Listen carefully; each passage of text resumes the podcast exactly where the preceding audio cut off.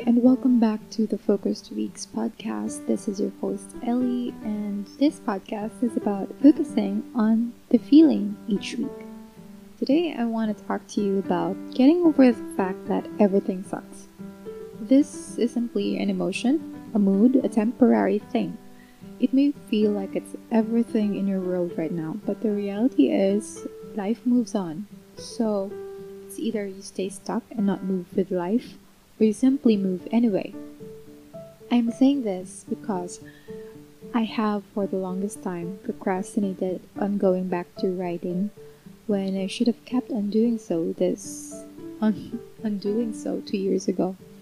I stopped because I had a crazy belief that writing did not do me any good, especially financially. I thought that if I wanted to grow myself and my income, I would have to focus on my work aka my job at the time. And that job did serve me well. It made me realize my dreams. Keyword realize.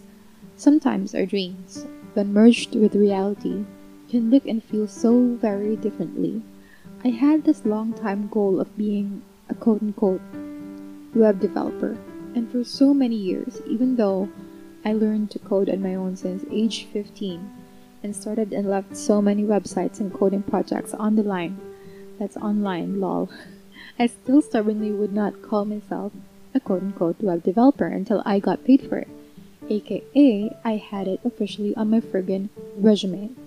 Little did I know, I was and could be whoever I believed myself to be without needing external validation.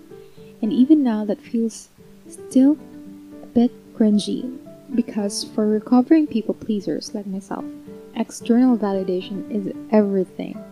And weeks after I've officially resigned from being and working as a web developer, I can safely say that has not been all that I led myself to believe, or at least not the part about working for someone else as a web developer.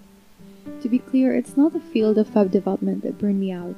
It is, has always been, the 8 hour workdays, grinding at the same hour every friggin' weekday. I hated that feeling. The rat race feeling. I knew in my gut that it led me nowhere a paycheck maybe. But as for fulfillment and joy, very, very far from it, unfortunately. I also have that sinking feeling that no corporate type job has and could ever satisfy me.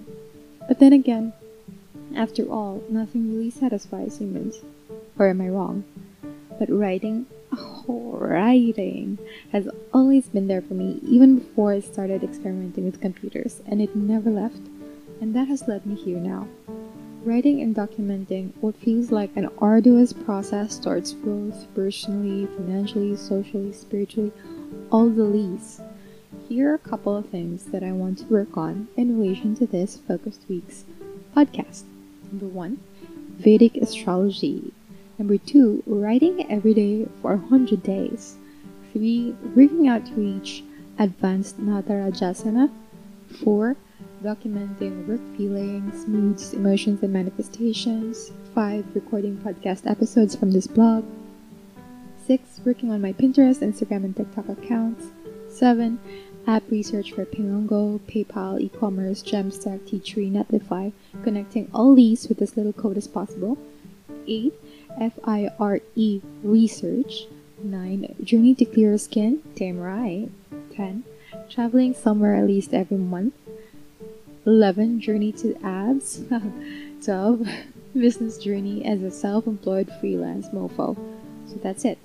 My French lessons are on the back burner for now, but it should be back up and running as soon as I start all of these all at once.